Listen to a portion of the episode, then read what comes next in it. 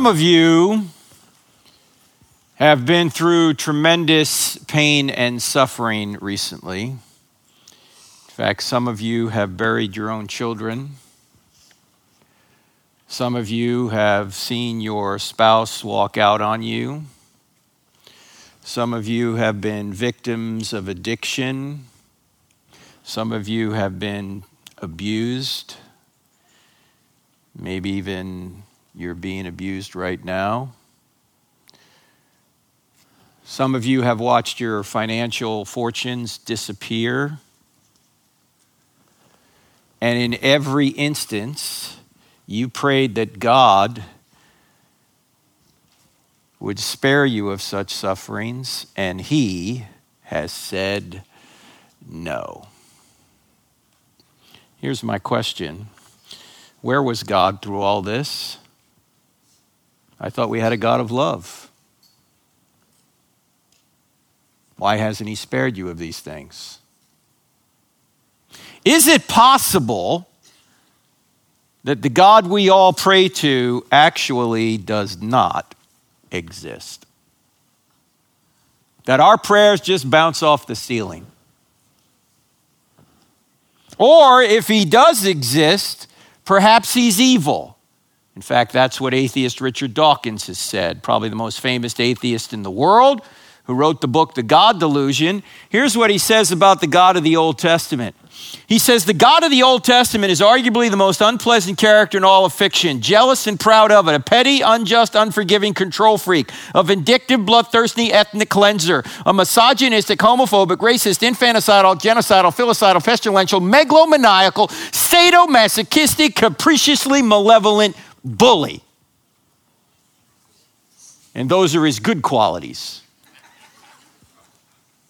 I mean, when you take a cursory look at the Old Testament, it's kind of hard to disagree with Dawkins. I mean, what's his business about God killing the Canaanites? How is that a God of love? And if this God did actually exist, why would you worship him?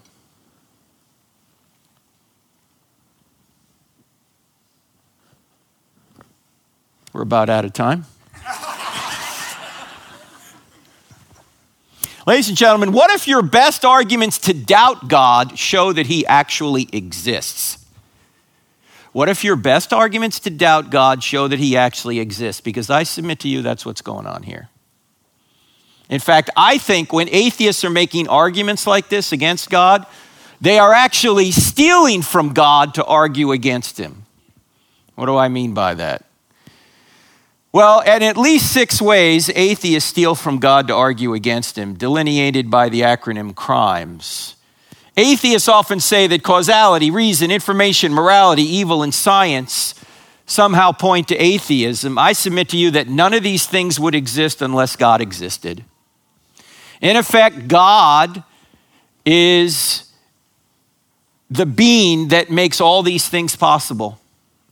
And none of these things would exist unless God existed. So when atheists are claiming, for example, there's too much evil in the world, they're actually stealing from God to argue against him. They have to sit in God's lap to slap his face. And this is based on our book, Stealing from God Why Atheists Need God to Make Their Case. Now, obviously, we can't go through all this here this morning. We have limited time, and it would be supremely evil if I tried to go through all this uh, and kept you here all afternoon. So, what we're going to just do is just try and cover this one issue of evil. Basically, we're going to try and answer the question if there's a good God, why is there evil? And we're going to try and do it in three steps. First step is we're going to try and ask the question Does evil disprove God? Because you hear atheists saying this all the time. If there's a good God, why is there all this evil in the world? And even Christians, we ask that question. Secondly, if evil doesn't disprove God, what's the purpose of evil? Why does he allow it to continue? And then finally, we're going to deal with the question what's God's solution to evil? If it doesn't disprove God and God has a purpose, what's his ultimate solution? Now, before we get into this, I need to point out that evil is not just a problem for the head, it's also a problem for the heart.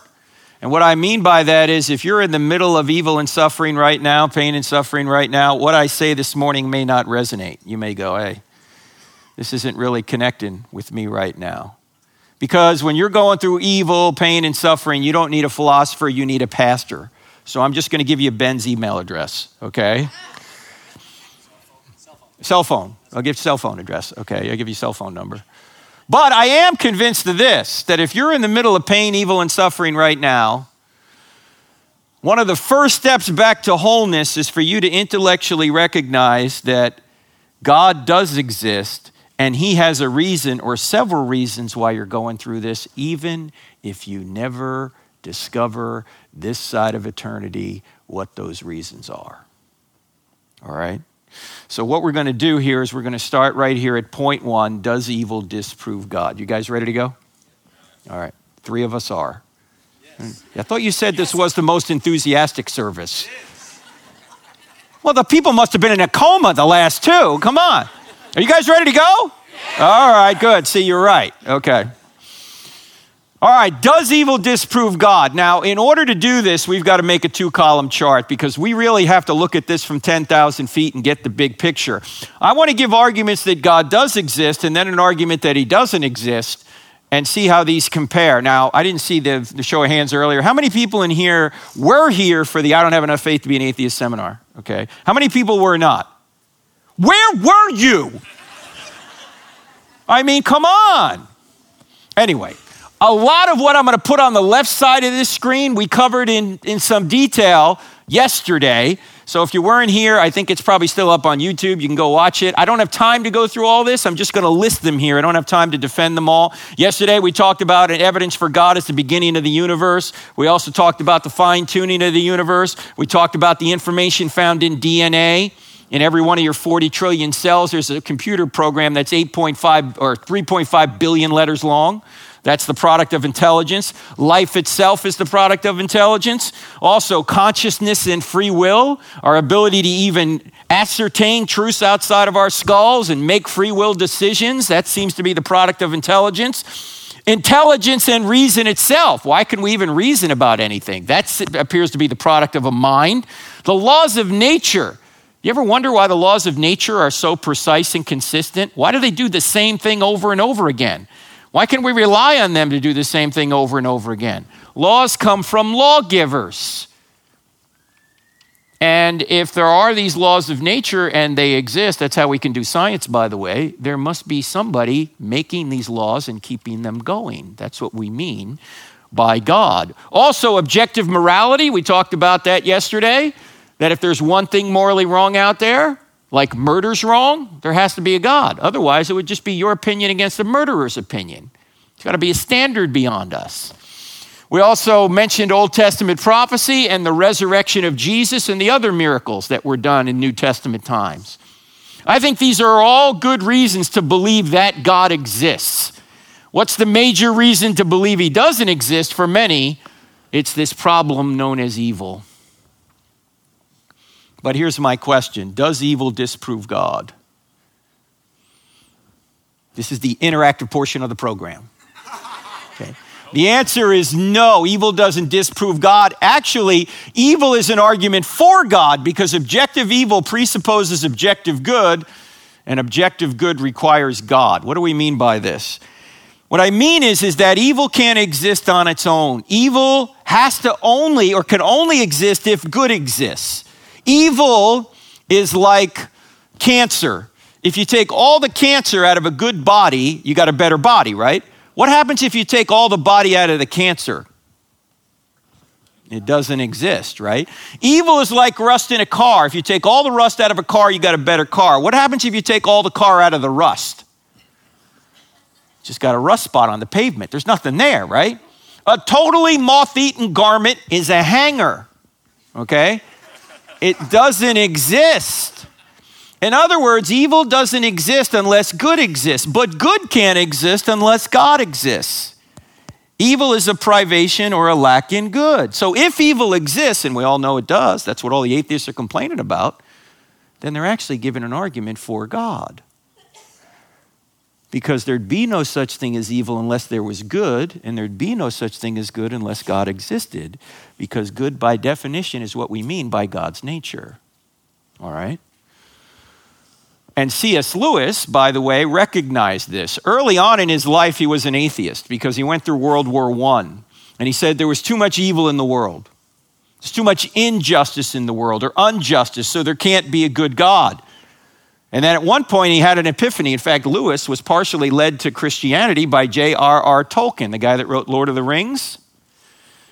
And Lewis eventually realized that his argument against God didn't work because evil requires good and good requires God. Here's how he put it in Mere Christianity, his book. He said, As an atheist, my argument against God was that the universe seems so cruel and unjust. But how had I got this idea of just and unjust? A man does not call a line crooked unless he has some idea of a straight line. What was I comparing this universe with when I called it unjust?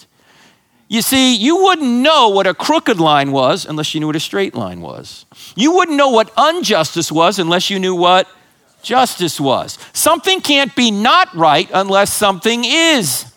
Something can't be immoral unless something is. So evil can't exist unless good exists.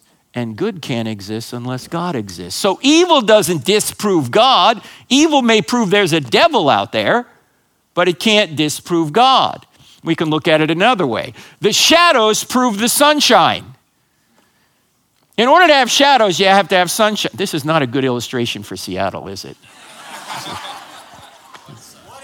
Yeah, we got no sunshine anywhere here, but you get the idea, right? Um, you can't have shadows unless you have artificial light. You got to have light, right? Can't have shadows unless you have light. Oh, you can have light without shadows, right? You can have good without evil, but you can't have shadows without light.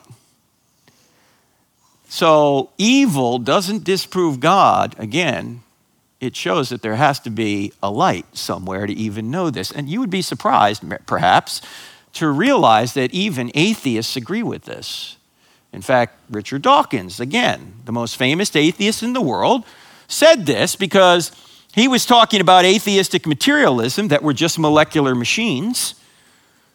If that's the case and there's no God, there is no good or evil. Here's how he put it He said, In a universe of blind physical forces and genetic replication, some people are going to get hurt and other people are going to get lucky, and you won't find any rhyme or reason to it, nor any justice. There is at the bottom no design, no purpose, no evil and no good, nothing but blind, pitiless indifference. DNA neither knows nor cares, DNA just is, and we dance to its music. You know what he's basically saying? You're just a molecular machine. You're just a moist robot. Everything you think, every decision you make is the result of the laws of physics. You're just dancing to your DNA. You don't have free will. Whatever you do, it's because physics made you do it. That's atheistic materialism.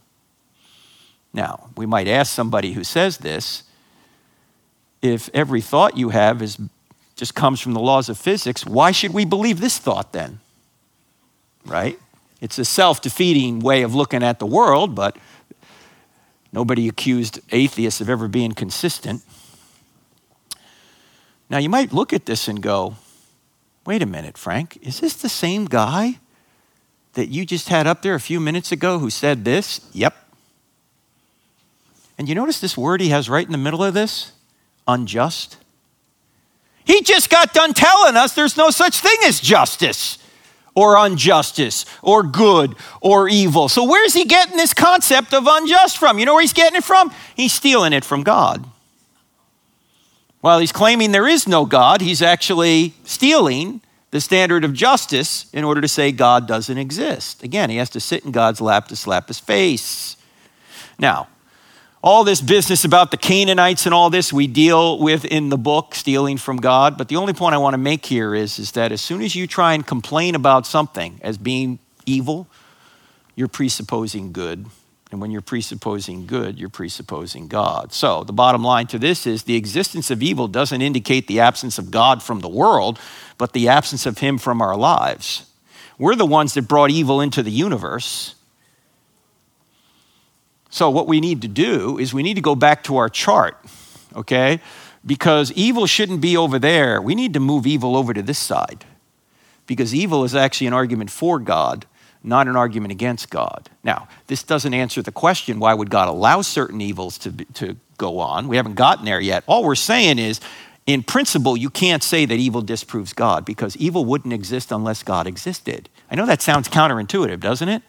But if evil exists, and we all know it does, then God exists. So, the answer to the first question is Does evil disprove God? No. Now we got to ask the question what's the purpose of evil? If it doesn't disprove God, why does God allow it to continue? A number of years ago, I was at uh, Michigan State University doing our presentation. I don't have enough faith to be an atheist. And I knew there was a militant atheist in the audience because he sat through the entire two hour presentation looking like this. I mean, he didn't crack a smile once. And I had some pretty good jokes in there. Anyway, when it got time to the Q&A, his hand shot up immediately. He was sitting on this side of the room. I said, "Yes, sir." He said, "If there is a good God, why doesn't he stop all the evil in the world?" I said, "Sir, that is an excellent question. Maybe because if he did, he might start with you and me because we do evil every day." You ever notice when we start complaining about evil, we always start we always complain about somebody else? We're always saying, hey, God, why don't you stop him? Or God, why don't you stop her? We never say, God, why don't you stop me? Ladies and gentlemen, if God were to stop evil tonight at midnight, would you still be alive at 1201? I wouldn't be. We're always complaining about other people doing evil, never ourselves. Now, I actually said to the guy, I said, you know, sir, that's a great question. And if we had a couple of semesters to talk about it, we could, but we don't have that kind of time here tonight at Michigan State. We only have a couple of minutes. So what I want to do is I want to show you a one minute and 46, six, 46 second video. It's not going to give you a complete answer, but it's going to give you a doorway to an answer. So I showed him the video. I'm going to show it to you now. You guys ready? It's only one hour. It's only one hour. It's only one minute and 46 seconds. It's only one hour. That would be evil, right? It's only one minute and 46 seconds long. There's a lot going on, so you got to pay attention. You ready? All right, here we go. If God, why evil? Is God good? If He is, why is there suffering and evil? Let's assume for the moment that God is all powerful. This means that God can do anything that is logically possible. So He can create galaxies and subatomic particles and rainforests and you. But God cannot do what is logically impossible. He cannot make a square circle or a one ended stick. So, can God make a rock so big that he can't lift it? No. So, what if, when God created human beings, he wanted them to be free? Freedom's a good thing. But if humans are to be free, they cannot be forced to obey God. Because freedom without choice is like a square circle. It's a logical contradiction. No choice, no freedom. God didn't want robots, He wanted real people. The first humans endowed with the awesome power of free choice abused their freedom. The tragic consequences of their bad choice and our bad choices ripple across the world. God is responsible for the fact of freedom but humans are responsible for their acts of freedom. But let's remember, we don't suffer alone. God will put an end to suffering and evil. And God became a man to suffer with us. God is good, and He wants real people like you to know Him, but the free choice is yours.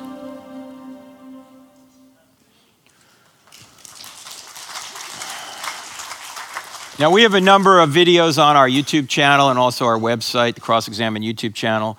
If you want to see that particular video again, then just go to YouTube and type in Is God Good? And you'll see it come up. This was actually done by a seminary colleague, colleague of mine, Jim Zangmeister. And the bottom line to that video, it's covering a lot of ground in a short period of time, but the bottom line really is this Evil exists because we have free will, which is the only way love could exist. If God wants to create a universe of moral creatures, which He did, He's got to give us free will. So we can love. The problem is when He gives free will, He also gives the capacity to do evil. So evil exists because free will exists, which allows love to exist. So I actually showed that video at Michigan State that night. How do you think the atheist looked after I showed the video? Yeah, he, uh, he looked like this. He said, okay, I can see how free will explains some of it, but there's some evil that occurs that doesn't appear to be the result of free will. Like, why did babies die? They didn't do anything wrong, they didn't make any evil choice. And so I said, sir, the only way to answer or discover why a particular evil happens or any event happens in the world is to know what the purpose of life is. Because if you don't know the purpose of life, you can't see what the purpose of a particular event occurring is, even, say, a baby dying. And so, since I had just gone through the evidence that Christianity was true and the scriptures were true, I wanted to go to the Bible to figure out the purpose of life. So, what is the purpose of life? This remains the interactive portion of the program. Why are we here?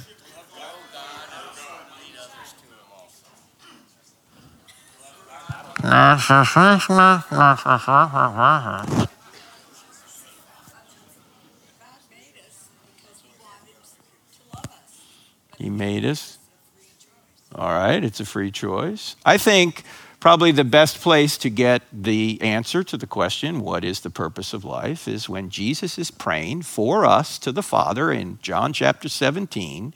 He says this This is eternal life, that they, meaning us, because he's praying for us, may know you, the only true God, and Jesus Christ, whom you've sent. The purpose of life is to know God and then to make him known. Now, know, for those of you that were here uh, yesterday, means not just intellectually knowing, but to know personally, not just to believe that God exists, but to trust in Him. You remember this distinction from yesterday.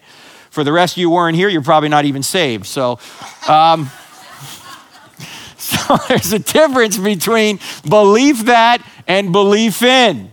Remember, even the demons believe that God exists, but they tremble. They don't trust in him. So, Jesus is talking about not just believing that God exists, but trusting in him and then making him known, the Great Commission. That's why we're here. By the way, notice one other thing. He says, This is eternal life. Notice he doesn't say eternal life is endless time. Eternal life is a quality, not just a quantity. It's to know God and be known by him, to have a relationship with him. Here's the problem if this is the purpose of life, to know God and then grow in God, knowing and growing in God often requires pain. In fact, C.S. Lewis put it brilliantly when he said, God whispers to us in our pleasures, speaks in our conscience, but shouts in our pains. It is his megaphone to arouse a deaf world. Do you know that sometimes you only look up when you're on your back? For those of you that are old enough, 20 years ago when 9 11 happened, 9 11 happened on a Tuesday. What happened the following Sunday? Just about every church in America was full. Why? uh oh, I'm not in control. Oh, there's pain and suffering coming. What's going to happen? I better look to God. Pain and suffering can do that, right? It can wake you up. Why did Jesus say it's difficult for a rich man to get into heaven? Because when you, you're rich, you think you got everything squared away. You, you're secure. You get, you get to do what you want to do. You're, you're in control, right? Of course, that's a, that's a facade. Doesn't last forever, does it? Now, thankfully, Jesus didn't say it's, it's impossible for a rich man to get into heaven, because if that were the case, none of us would make it, because in America, we're all rich, right? Now, the scriptures also talk a lot about the value of pain and suffering in developing our character. Suffering, suffering develops character. James, for example, says, My brethren, count it all joy when you fall into various trials. Time out. Who here counts it all joy when you're going through a trial? I don't. James says that's what you're supposed to do. Why? Because knowing that the testing of your faith produces patience, it brings you to maturity, in other words. Paul in Romans chapter 5 says, We also glory in tribulation. Time out. Who here glories in tribulation? Lord, I'm so thankful. I'm in this period of pain and suffering now because I know what it's going to bring. It's going to produce perseverance, and perseverance, character, and character, hope. We don't glory in it. That's what Paul's saying to do. By the way, in life, you, you can only have one of two things. You can either have despair or you can have hope. What do you got? Hope. A hope. I hope you have hope, because if you have despair, that's pretty bleak. Jesus is our hope. In fact, difficulty makes us more like Christ, and as we'll see here in a minute, expands our soul. I want to ask you a question, though, a little thought experiment. What would happen to you if you got everything you wanted every time? If everything went your way all the time, that you got what you wanted every single minute of the day. I don't know about you, but I think we'd all turn out like this. Wouldn't we? We'd become spoiled brats. By the way, what do we call a kid who gets everything he wants? Spoiled. What's spoiled about him? Their character. If you want to ruin a kid, you give him or her everything he or she wants. You will. If that, if that kid doesn't hear no, you're not bringing up uh, a responsible adult. You're bringing up a monster.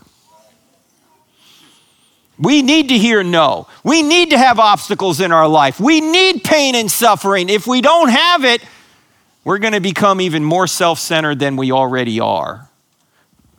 Because our nature's bent toward evil, our nature's bent toward selfishness. In fact, if you think about this, suffering develops character, and some virtues can only be developed through evil and suffering or trial. You can't develop courage without danger. It's hard to develop perseverance without obstacles. How can you develop compassion unless someone is suffering? It's hard to develop patience without tribulation. Now, naturally, personality wise, I'm a very impatient person. In fact, I've been praying for patience for quite a while, and frankly, I'm getting tired of waiting for it. By the way, never pray for patience. Why? Because everything's going to go wrong that day. Your transmission will fall out of your car. Every line you get in will be the slowest moving line, right? Everything's going to go wrong. But we need patience if we're going to become more like Christ. Also, it's hard to develop character without adversity. And you can't really develop faith, and in this context, faith really means trust without need. If you've got everything you need, you're not going to turn to God, everything you think you need. I know it's trite, but it's true. No pain, no gain. Actually, this doesn't go far enough. The real truth is this more pain, more gain. In fact, the apostle Paul talks about this in a great passage on suffering at the end of Second Corinthians chapter 4. Here's what he says. He says, "For our light and momentary troubles are achieving for us an eternal glory that far outweighs them all, so we fix our eyes not on what is seen, but on what is unseen. For what is seen is temporary and what is unseen is eternal." He's basically saying you're enhancing your capacity to enjoy God, not only now, but in eternity when you go through difficulty. Let me give you an example of this. It's a trite example, but I think it communicates. I, uh, I grew up in New Jersey, so I grew up a New York Giant fan.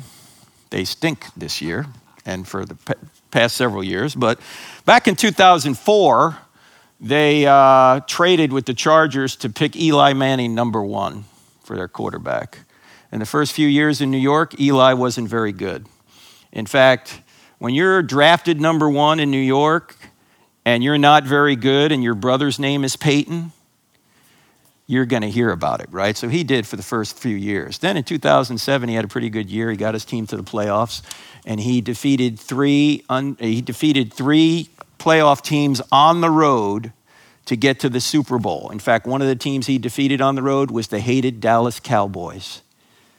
In fact, we have a saying in New Jersey whenever the Cowboys win, it's living proof that Satan is alive and well. anyway, the problem is Eli and the Giants are going up against the 18 0 New England Patriots, led by Tom Brady and Randy Moss, who had set all sorts of records that year for offense. And they were going to whomp the Giants. In fact, the Giants were 12 point underdogs. The only people that picked the Giants were the Giants. In fact, before the game, at one of those media days, they went up and asked the players what the final score would be. And one player they asked was Plaxico Burress, one of the receivers for the Giants. What's going to be the final score? And he said, Giants are going to win 21 17. And they went to Tom Brady and put the microphone in front of his face and said, Hey, Plaxico says Giants are going to win 21 17. What do you say, you? And all Brady said was, Oh, we're only going to score 17 points? Okay. Well, then they actually played the game. Giants had a really good defense. They sacked Brady five times, which he didn't like. By the time they get to the fourth quarter, it's like a pitcher's duel. It's, uh, it's uh, 14 to 10, and Eli has the ball, two minutes to go. He's got to go 80 yards. And at one point, it looks like he's going to go down in a hail of players. You know, Eli was like a statue back there. He normally didn't scramble, but he somehow got gets out of this sack and he throws a hail mary over the middle. It hits David Tyree in the helmet. He catches it in his helmet. So one of the greatest catches in NFL history. He happened to be a Christian. He walked off the field. They have this all on NFL films. He goes, "This is supernatural, man." He never caught another pass in the NFL. Six plays later, Manning hits Burress, the guy that predicted the score in the corner of the end zone with 35 seconds to go. Giants win 17 to 14. And Tom Brady was deflated. Some of you will get that tomorrow. All right.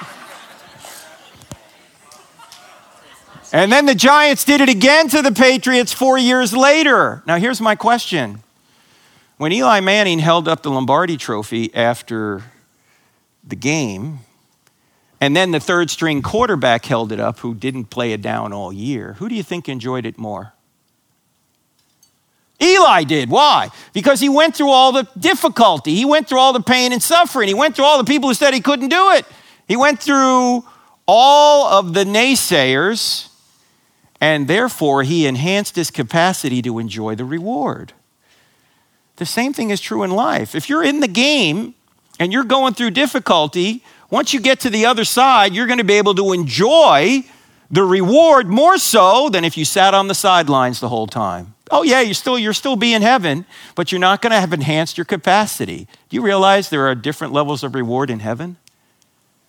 Just like there are different levels of punishment in hell because that's what justice demands.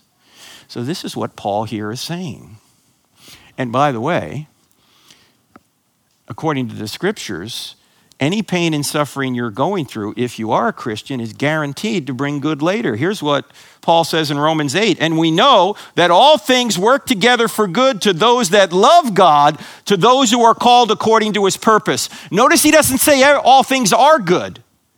He says all things work together for good. There's a lot of evil out there that isn't good, quite obviously.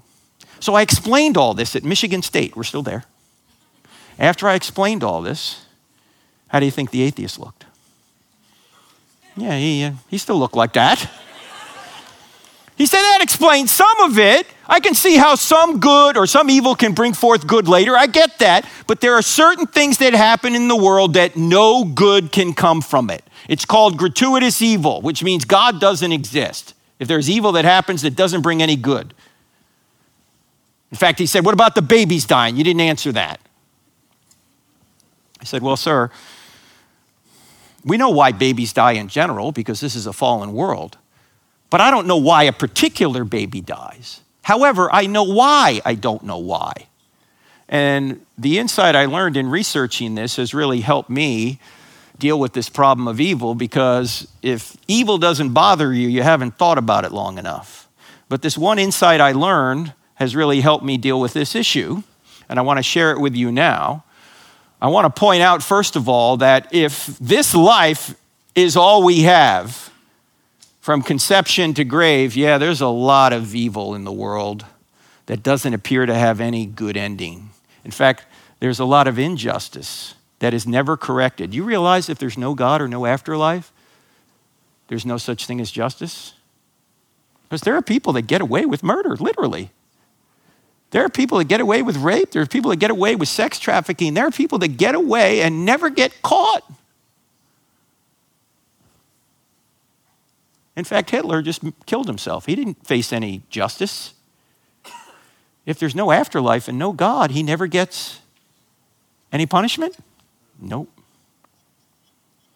But if life doesn't end here, if life keeps going,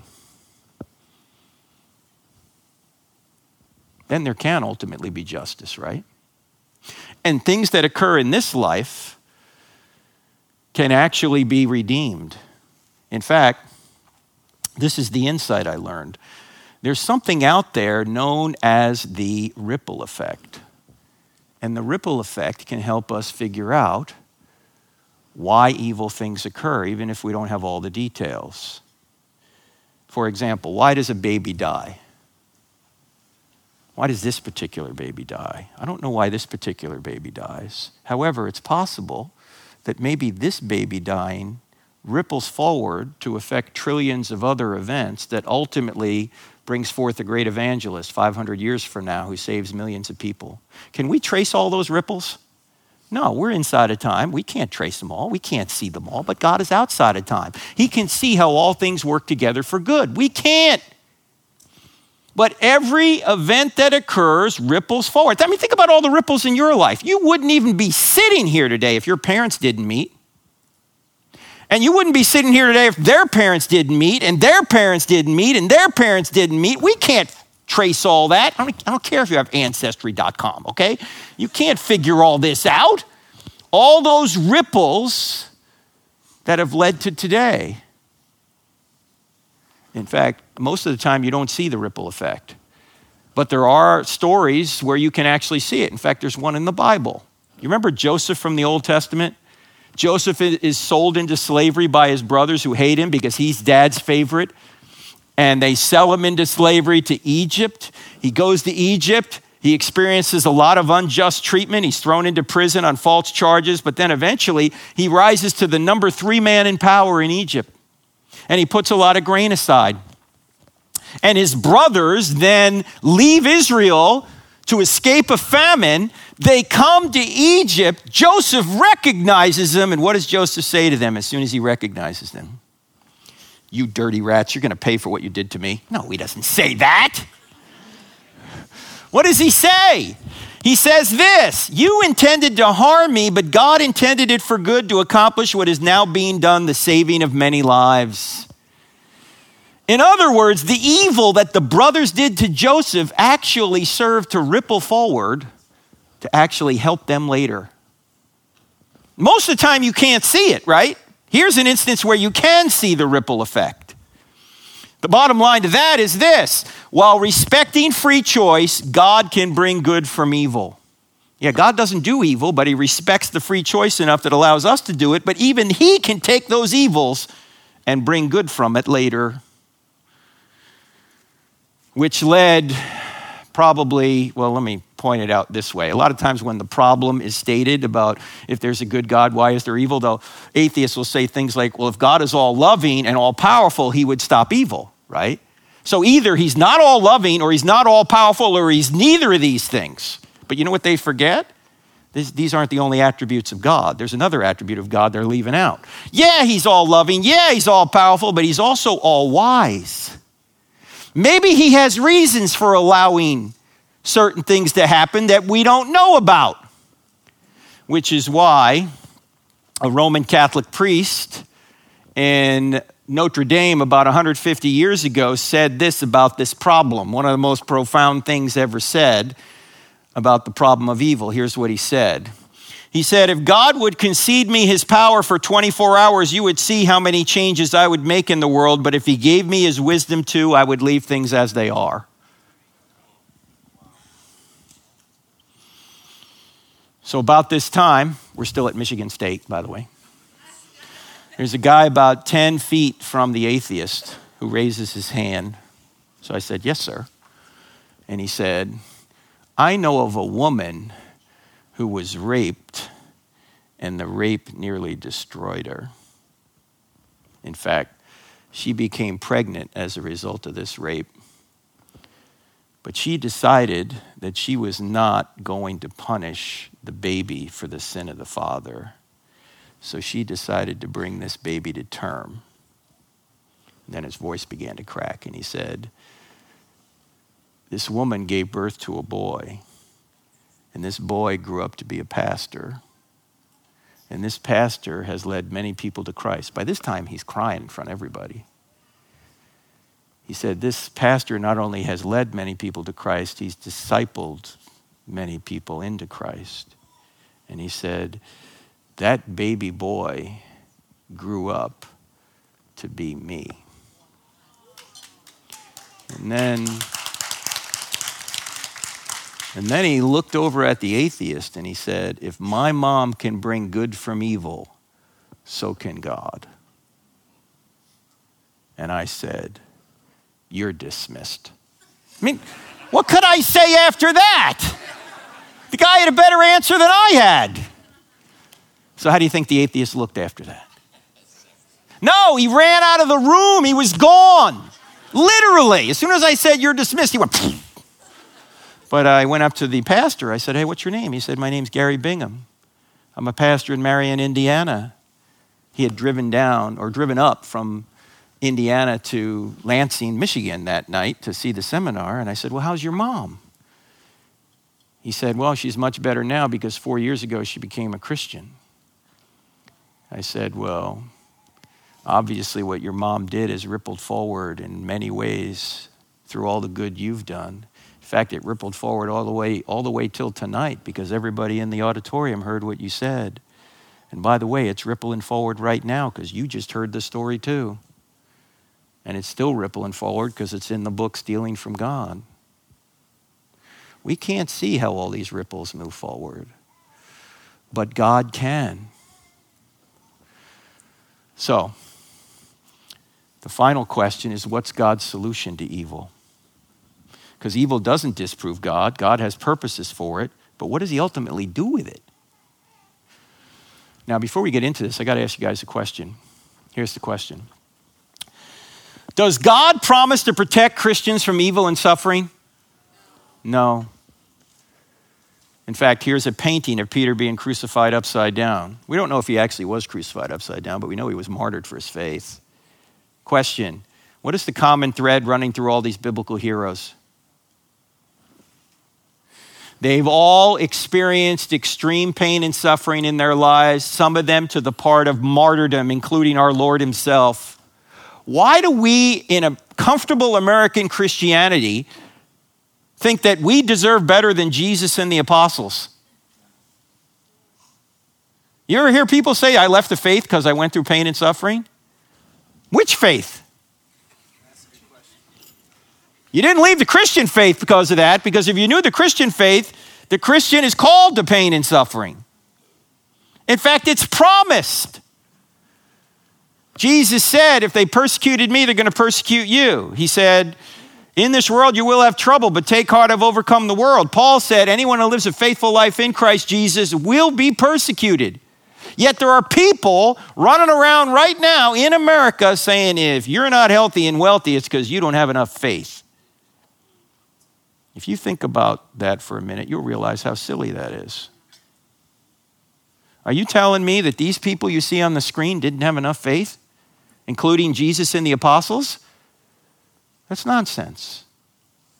We're called to suffer like Christ. In fact, early Christians counted it a privilege to suffer and share in Christ's sufferings. We, we think suffering is when we lose Wi Fi. Lord, where are you? I got no internet.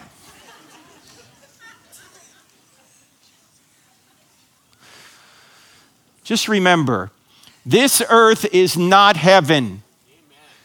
Yet, it will be one day. In fact, you know, realize, you, you realize we're not going to be ghosts in heaven, right? That we're all, there's ultimately going to be a physical place, and we'll have physical resurrected bodies, and this earth will be part of it. A new heavens and a new earth. So, what's God's ultimate solution to evil? God suffered himself God entered the bloodstream of humanity, add, added humanity to his deity, allowed the creatures that rebelled against him to torture and kill him so he could then take their punishment on himself. So he could remain infinitely just and infinitely loving and allow unjust creatures like us to go unpunished. To not only forgive us, but to give us his righteousness. That is the greatest story ever told. And his pain can be our gain. Do you realize that every worldview has to deal with the problem of evil? It's not just Christians. Christians have to deal with it, Muslims have to deal with it, Hindus, Buddhists, atheists, everyone has to deal with the problem of evil. Turns out that the only worldview that can deal with it adequately is Christianity. In fact, Christianity is the answer to the problem of evil. That's what it is. If there was no evil, there would be no need for Jesus. If we hadn't done evil, we wouldn't need a Savior. But since we have done evil, we need a Savior. That's what the story of Christianity is the answer to the problem of evil. Now, I say his pain can be our gain. Why do I say that? Because if you don't want to accept what Christ has done, if you don't want to repent and accept what he's done, you don't have to. You can stay separated from him. I was at another Michigan school a number of years ago, University of Michigan. We were doing a debate with an atheist by the name of Eddie Tabash. He was a Beverly Hills attorney, and he asked me this question. He said, My mother was a survivor of the Holocaust. Toward the end of her life, after living a life full of pain and suffering, somebody offered her the gospel, but she rejected it and then she died.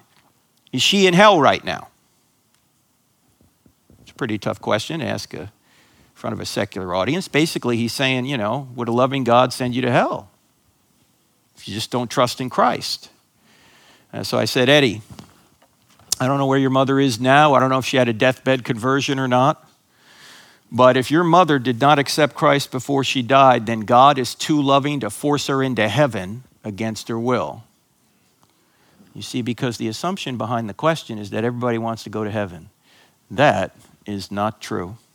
There have been people running from Jesus their entire lives. Right? And who's in heaven? Jesus. So what's Jesus going to do in the afterlife? Going, hey, where are you going? You're with me now. Get over here. That wouldn't be loving.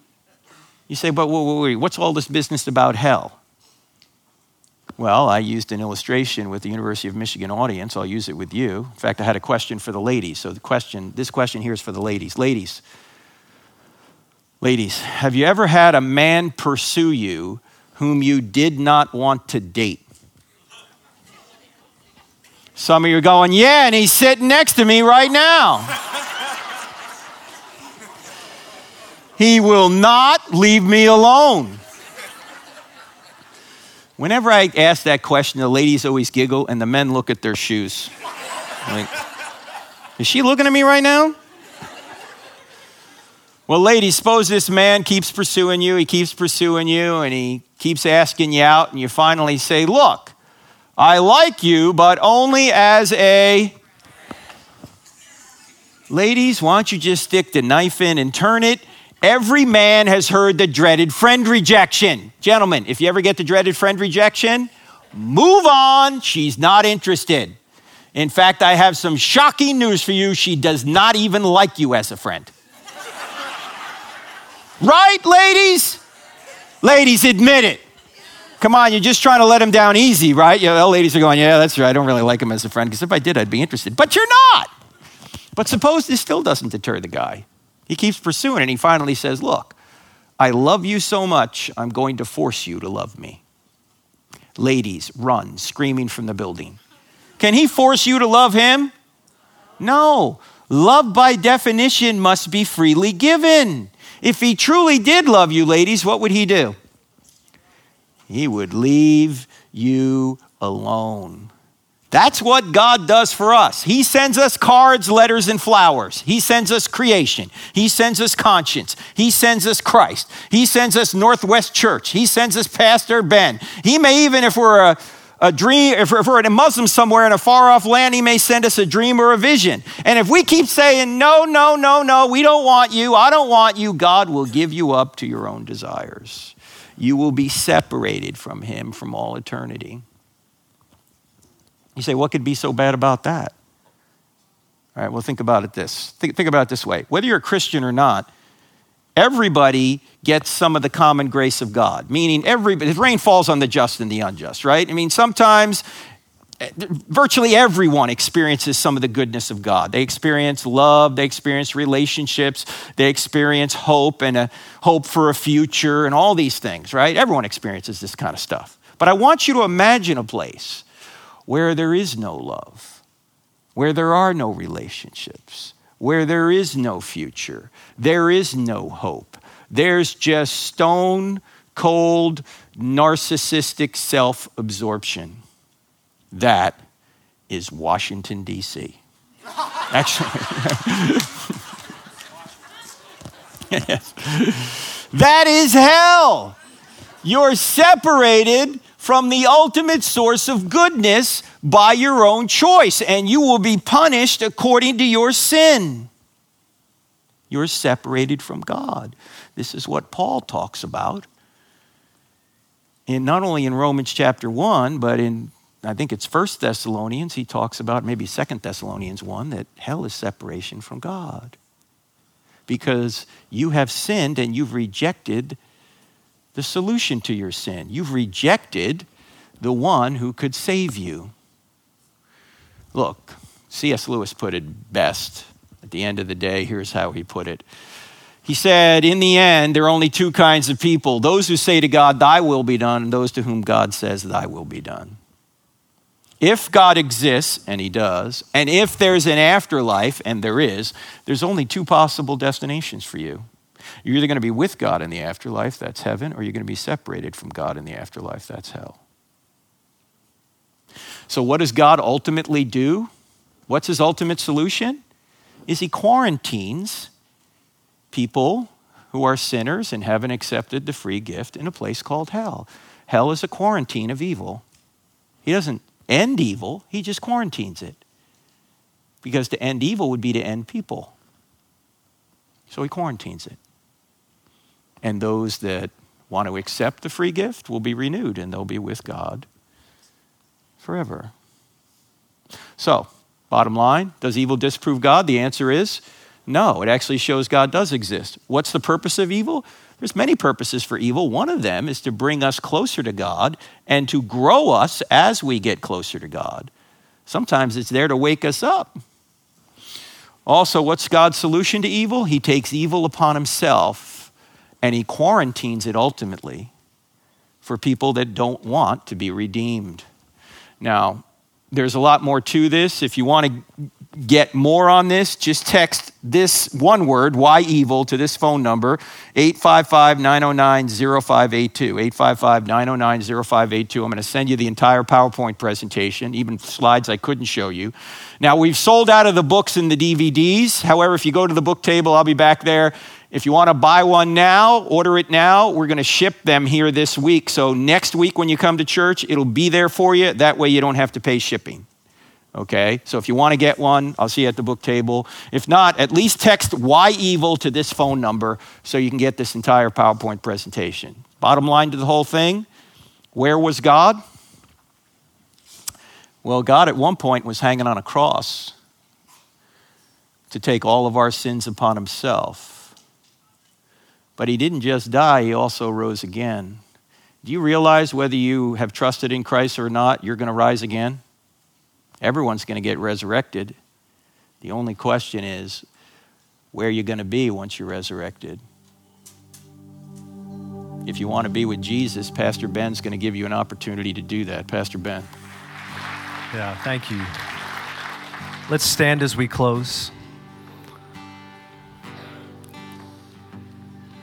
We've talked about so many things the problem of evil, the solution that Jesus is. And really, what better time to focus on this than the time of Christmas, right? Jesus came in order to be our solution. The Bible would call him a substitute, a substitute. He took our place. But that's only true for those that receive Jesus Christ as Lord. And the word that comes to my mind today is the word surrender. And so many of you I know in the room, you've already given your life to Jesus, those of you online. But if you're here today, you're watching, and you have not surrendered your life to Christ, today is the day of salvation. It's not difficult, it's not rocket science, it's not hard. It's just a decision where you surrender your life to Jesus and say, I want you to be in my life. I want to follow you for the rest of my life. We turn from our way, we turn to his way. And that can happen very simply. And instead of asking for a show of hands or for you to close your eyes, we don't, we don't necessarily do that here. But what we do ask you to do is that at the close of this service and after I pray, would you come forward? If you want to receive Jesus Christ as Lord and Savior, know where you're going to be when you die. Know who you're living for and what your purpose is in this life. I'm asking you to come forward after the service. We'll pray. We want to give you a Bible. If you have questions and they're challenging, that's fine. Ask those questions.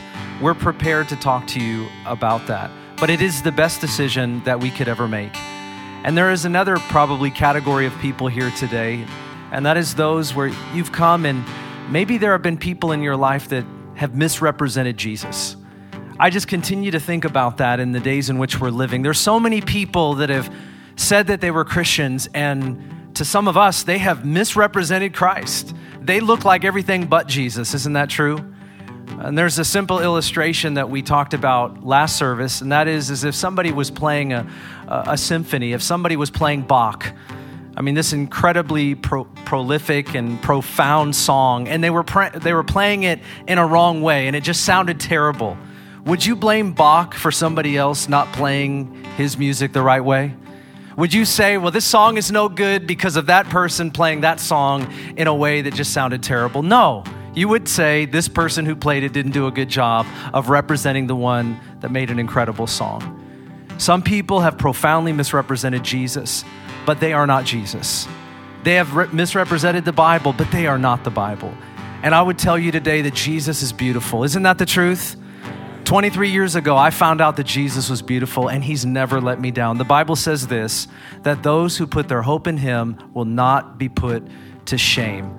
We may have placed our hope in something else or someone else, but if we put our hope in Jesus, we will not be put to shame. Friend, maybe you put your hope in something else. Maybe you put your hope in someone else and you thought, wow, this person said they were a Christian and they just did not live up to it. Has anybody lived up to it? Has any of us lived up to the Christ that we follow? The answer is very simply no. And so I would tell you today maybe you walked away from Jesus because somebody did not represent him well. It's just time to come back. But come back to Christ. Come back to the only one who is perfect. Come back to Jesus. And if that's you today, please listen, make your way down after the service and let's pray together. The rest of us, let's pray. Father, we thank you today for your love. We thank you that you've given the solution to evil. We thank you that we're not wandering around aimlessly, wondering what our purpose is, what we're about, what we're to do, where we're to go. But we know that following Jesus is our lot in life. And today, there are some of us, maybe even online, where we need to surrender. And I pray that today, for those that that would be the case, uh, Lord, it would happen. Thank you that you pursue us and, and you do help us to understand that Jesus is real, Jesus is right, and He is the way. So, Father, let today be a day of salvation. Encourage us, strengthen us to go and encourage and reach others. In Jesus' name we pray. And everyone said, Amen, amen. Thanks for listening. If you'd like more information about Northwest Church, go to our website, nwcfoursquare.org, or download our app in any of the app stores by searching Northwest Foursquare Church.